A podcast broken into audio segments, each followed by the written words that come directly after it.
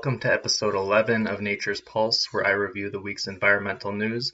My name is John Lieber. You can reach me on Twitter or Instagram, which is at jungle underscore capital. This is for the week of November 23rd. We have a lot to cover, so let's get started. So we'll begin with a story out of the West African nation of Mauritania. The story is focused on the National Park of Diawling, which has been going under some 30 years of environmental restoration. So before I go to my summary, I will just show some pictures of the area here. So you can see there's some development nearby, but the actual natural landscape is gorgeous.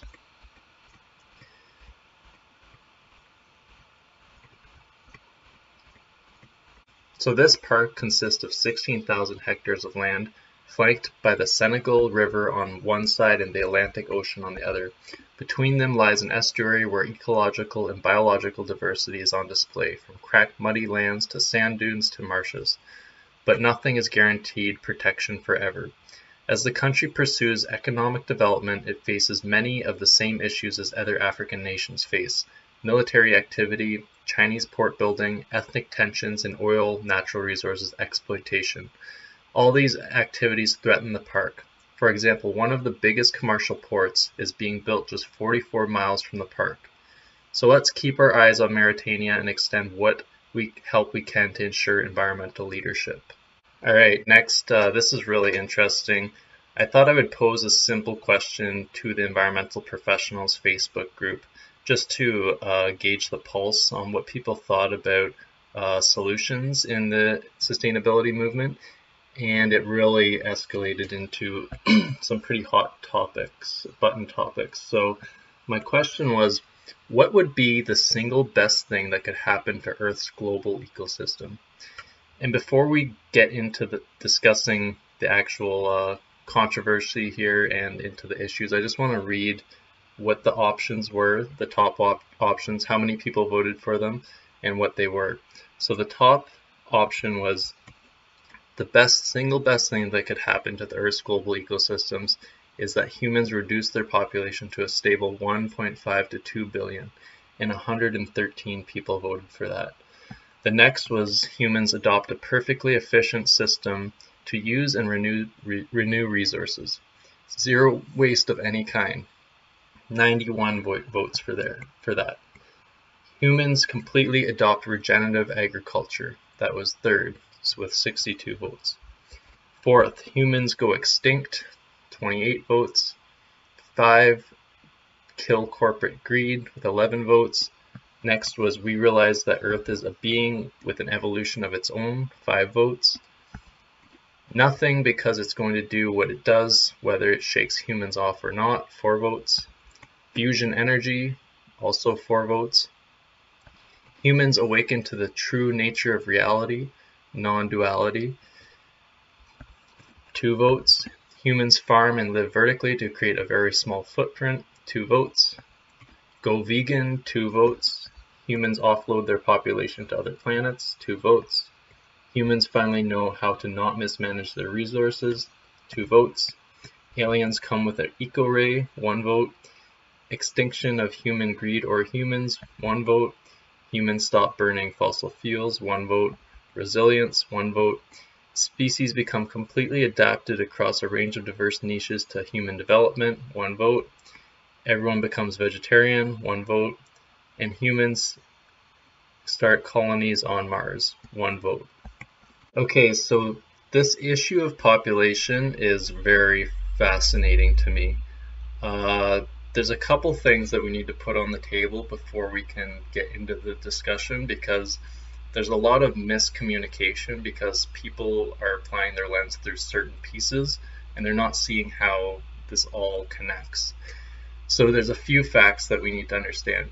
Uh, the first is, so right now we have 7.8 billion people on the planet, but an important nuance is that by the end of the century, around 2100, population is expected to start declining quite sharply. And the reason for this is urbanization. So if you look at the rates of urbanization, it's already happened in developed countries um, quite recently, but it's happened.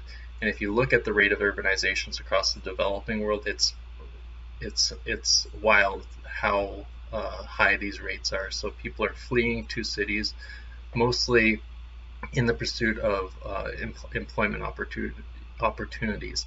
And when this happens, several things happen, but the main uh, variable is that ch- having children moves away from being an asset to a liability. So if you think of when you're on a farm, and I grew up on a farm, the more children you have, the more uh, hands you have to help you work and to produce. So it's you're incentivized to have as many children as possible, basically. And even feeding them is subsidized through the work that you do. So it makes a lot of sense to have as many children as you have in order to uh, produce more and be more uh, resourceful. But once you move into a city, you also so all of a sudden start to need, need to start paying for their their needs, paying for education, a roof over their head, a bigger house. All of these things turn even just one child into a liability. So it, it flips the incentive mechanism on its head. And this is what we're seeing, but there's a huge lag.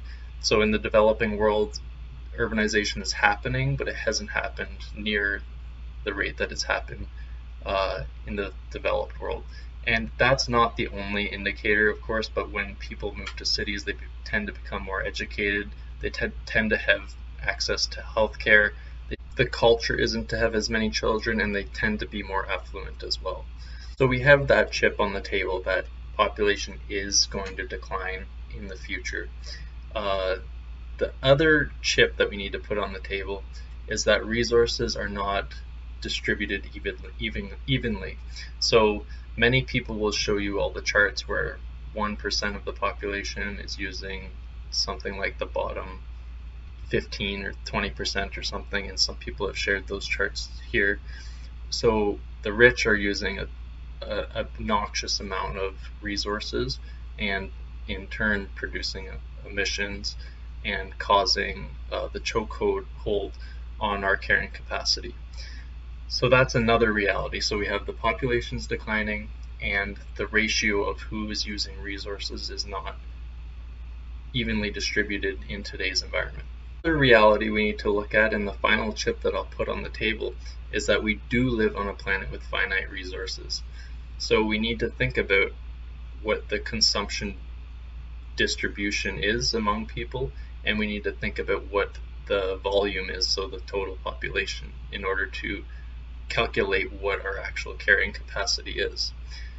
So to me, seeing this as the top choice in this context, basically saying, hey, the population is declining and this is a good thing. To me, that makes a lot of sense. But there has been, and I started getting a pulse about this actually early in March. This is the, because I went to school for environmental management and it was always straightforward that we don't want an exploding human population. We want to uh, reduce population wherever possible, or at least be aware of it and have the data around it. But in the March when in March when uh, Michael Moore's movie came out, the documentary I think it's called uh, Planet of Humans, that lit off a certain sect of the academic community, and I'm not completely sure why, to be honest, because that was a whole um, fiasco in itself. And I, I guess I have wasn't doing this show at that point, but I did do a post on it on why I was concerned about their reactions. But I, it's the nature of the reactions that was concerning me because in that documentary, Michael Moore does bring up the issue of population. And the nature of their reactions was not listen, this is why this issue is wrong and this is why I disagree with your narrative. It was he is an eco-fascist, and if you believe in population reduction, then you are an eco-fascist. And to me, that was the first time I'd ever heard that word. That was only this year, and there's a lot of emotion around it. Uh, people calling each other racist, people calling each other, um, accusing each other of that's what the Nazis did and all kinds of things. And I've always found in my own personal growth as a professional exploring these topics is whenever I feel emotional and ever get to the point where I feel like I need to throw a personal insult, it's generally related to my misunderstanding of the depth of the issue.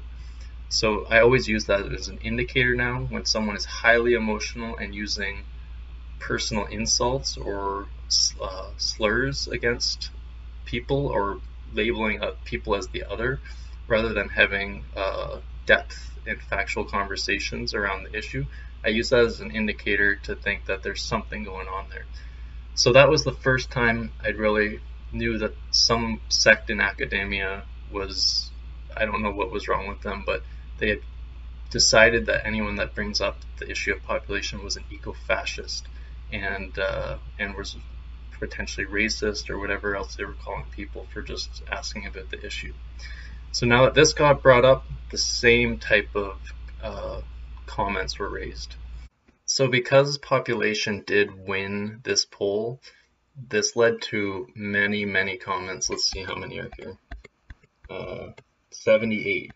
And I was going to go through and read some of them, but I really don't feel comfortable showing people's names. And I think it's wrong when it's this emotional of a conversation. And I think a lot of people are going to regret some of the things they said once they cool down. But let's just say there was many people who were said who left the group because they were so offended that people would vote for this. And keep in mind, I didn't actually vote for anything at this point, but I did chime in at a couple points to get my to explore the idea myself a little further and this uh, led to people saying that I was in favor of genocide and I'm a racist and all types of crazy stuff. So there's the, the disconnect that I see is that first of all the people that are pro population reduction seem to not uh, understand the concept that population is going to decline. So we're really just trying to manage our population until the end of the century, which is a huge challenge. Uh, and that, and to me, that's a fairly understandable uh, position, and it just needs to be communicated, and maybe it's debatable. The other position that I have less empathy for is when you say that you that having a lower human population would be good for the planet is that that there's a sector, and this is the same sector of it seems to always be a small sector of academia, the same people that are always calling people racist and all kinds of unfortunate things, that immediately jump to the assumption that you're advocating for genocide of the developing world, which is just wild, like to to accuse someone of that um, that thought, and it's it's really wrong because just saying the con the recognizing the concept that we need to understand population dynamics does not mean that you're pro genocide. Um, and just because people in the past have used uh, the argument as a proxy to do something bad, for example, the Nazis brought up the population issue, but Nazis also were environmental conservationists. So we can't say just because some bad person adopts an idea that the idea automatically is bad. And it backfires in a great ordeal as well too because instead of communicating to people when you call them an eco-fascist, when you call them a racist, when you call them whatever ist that you have in your pocket and you sound emotional. One girl was talking about how she was physic she felt like I was physically threatening her by trying to uh, just explore the, the this concept with her um, is just it backfires because like I mean I can try to get through the conversations, but I think a lot of people become really bitter about this and um, it doesn't produce any sort of meaningful intellectual progress. And that's what we're here for. So I really worry about that um, sect of academia that seems to be pushing a lot of different uh, concepts that are destructive to dialogue and it's also anti-science because um, science involves facts. It involves uh, adopting best management practices regardless if someone else has manipulated them to do something bad. You still need to manipulate you still need to use them to do what and recognize what they're actually showing because facts are facts, right? If that's what um, science through research is showing. So again, to me, it's so ironic that it is a very small sect, but that small sect is always in academia, the ones that are claiming to follow science, but always uh, will deviate from the actual actual issue to attack someone based on their race or their gender, and they attack them uh, using slurs and name calling, and they don't recognize the actual uh, recognized research behind the issues. So it's all very confusing to me, but it uh, and I think that it's attempt to censor people uh, and wield power over over them because it is an intimidating uh, an emotional process when you hear someone um, calling you uh, that you're advocating for genocide or something like that. And of course, that's not the issue. And if anyone did allude to that type of uh, policy, I would be completely against it because obviously that's not right. Um, I think that actually by advocating for what's right here is probably helping those people uh, more. So, anyways, I have not much else to say on it other than my final opinion is that if the population is reducing over time through natural pressures of urbanization, to me that seems to be a good thing. To other people, that means that I'm pro genocide, which is absurd. So um, that's all I have to say on that. But very interesting that this topic is so hot button. And, and I'll just leave it that these two sides that seem very polarized, one is um, gone a little bit crazy, but they, they need to amend themselves so that they can uh, really understand and come together around the issue. So lots of work needs to be done on that that issue. But it was good to start the discussion anyways, and for the people who left the group over it, I feel sorry for them. Alright, so just shifting gears and we'll stop here quickly to talk about some shark, unfortunate shark news. So the uh, International Commission of Conservation in Atlantic Tunas was this week and unfortunately there was a motion to uh, protect or to put in place protections for in the endangered mako shark. Those were uh, introduced by Canada, Senegal, and the UK but unfortunately the US and the UAE blocked those proposed protections. So Spain is responsible for more Mako landings than any other country in the world, and in April 2020, Canada become, became the only North Atlantic country to unilaterally ban shortfin Mako retention as scientists have advised. A very big missed opportunity. Hopefully that'll change in the future. I also want to stop on a post that someone else shared, and it kind of talks about um, the tension that we were facing before. So he posted an image where it shows that the richest 1% are responsible for double the carbon emissions of the poorest 50%. So of course that's a huge problem. Uh, the the richest 1% are clearly uh, over consuming in obnoxious ways. And the inequality in uh, in our world is is tra absolutely tragic, and to me, that's actually where the real fight lies as far as uh, political and social and environmental well-being. To be honest, is economic inequality and um, corruption, addressing corruption. But a lot of people have fallen for campaigns to pit ourselves at the bottom against each other, and I think that that's a huge hazard.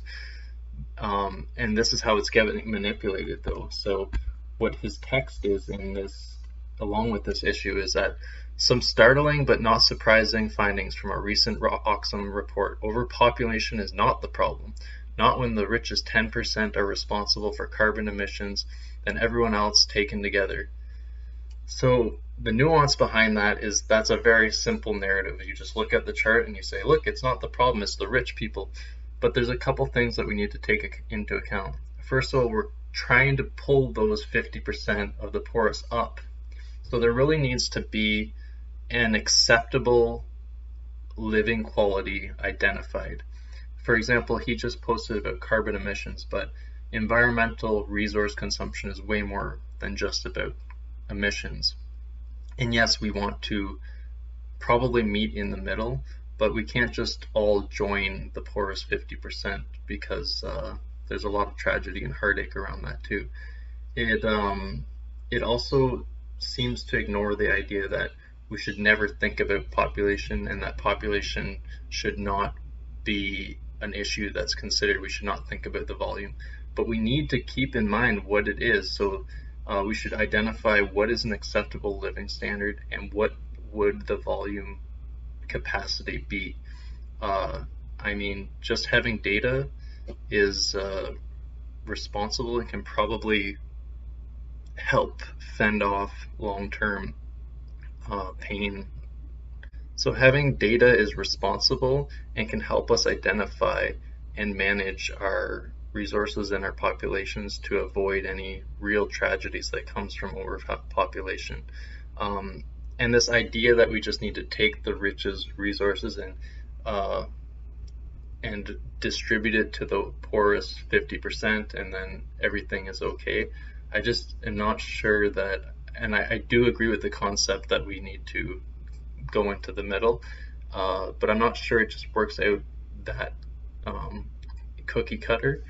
So um, yeah, like I mean, we just need data, and I think that's where I stand on it. But me asking for data seems to be a controversial subject now. Now, um, for for some people, and when asking for data is controversial, it uh, it's confusing, especially when it's coming from uh, the scientific community. But anyways, so for the environmental icon of the week, we will recognize George Washington Carver, who was an American agricultural scientist and an inventor who promoted alternative crops to cotton and methods to prevent soil depletion. He taught poor farmers that they can feed hogs acorns instead of commercial feed and enrich croplands with swamp muck instead of fertilizer. His idea of crop rotation proved to be most valuable. Through his work on soil chemistry, Carver learned that year, through years of growing cotton, had, it has depleted the nutrients from the soil, resulting in low, low yields. But by growing nitrogen-fixing plants like peanuts, soybeans, and sweet potatoes, the soil could be restored, allowing yield to increase dramatically when the land was reverted to cotton use for a few years later. To further help farmers, he invented the Jesup wagon, a kind of mobile horse-drawn classroom and a laboratory used to demonstrate soil chemistry. Thank you for your contributions, George.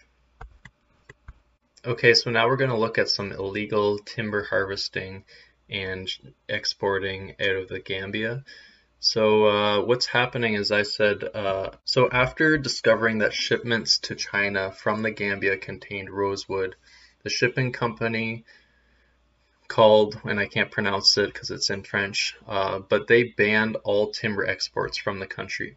The shipping, the shipping company says it is creating a global blacklist of countries that have a history of facilitating illegal wildlife products. Rosewood is the most trafficked wildlife product in the world. My question is where's the penalty on China? I worry that economic punishments of the Gambia will only fuel the black market through other means. So the last thing we'll discuss this week is about ocean floor exploration. So despite our knowledge of the land we live on and the technology available to us, very little of the ocean floor has actually been mapped in detail. Only 20% of the ocean floor has so far been mapped in detail. The surface of Mars and Venus has been mapped in more detail than areas of the Earth's ocean floor. And it comes, uh, this piece which was posted in the weforum.org uh, and the visualization, I think, is by uh, the map Kiwi, it's called. But so if you type in the map Kiwi, murky waters, unmapped areas of the ocean floors by Seafloor 2030 project, you'll see this visualization, which is very cool. It took me a little bit to understand it, but you can see the areas in light blue show where the ocean floor has been mapped and the dark blue is where the ocean floor has not been mapped. So you'll see areas uh, around the coastlines of more developed countries have been mapped, but really not too far out. The biggest uh, progress seems to be made around Japan. It looks like they've done a lot of ocean floor mapping. but the rest of it is uh, mostly through shipping routes and travel routes. But the majority of it seems uh, is is uh, unexplored. So it just uh, begs the question on what's down there. And I think that uh, it's quite clear that Earth has probably a few more frontiers for us to explore. Well, that's it for this week. Uh, I still don't have many updates for my school. There was someone in my class who was issued their student ID, meaning it's likely coming very soon, and then I can start the visa process and maybe even get there over to Scotland by the end of the year. So that's the plan now. It's just a huge waiting game but uh, still just working away until that point, and it feels like it's taken forever, but it's all good. Um, so thanks everyone for watching, tuning in, and again, if you have any questions, you can leave them in the comments, and I'll answer them next week. Appreciate you all, and we'll see you next week.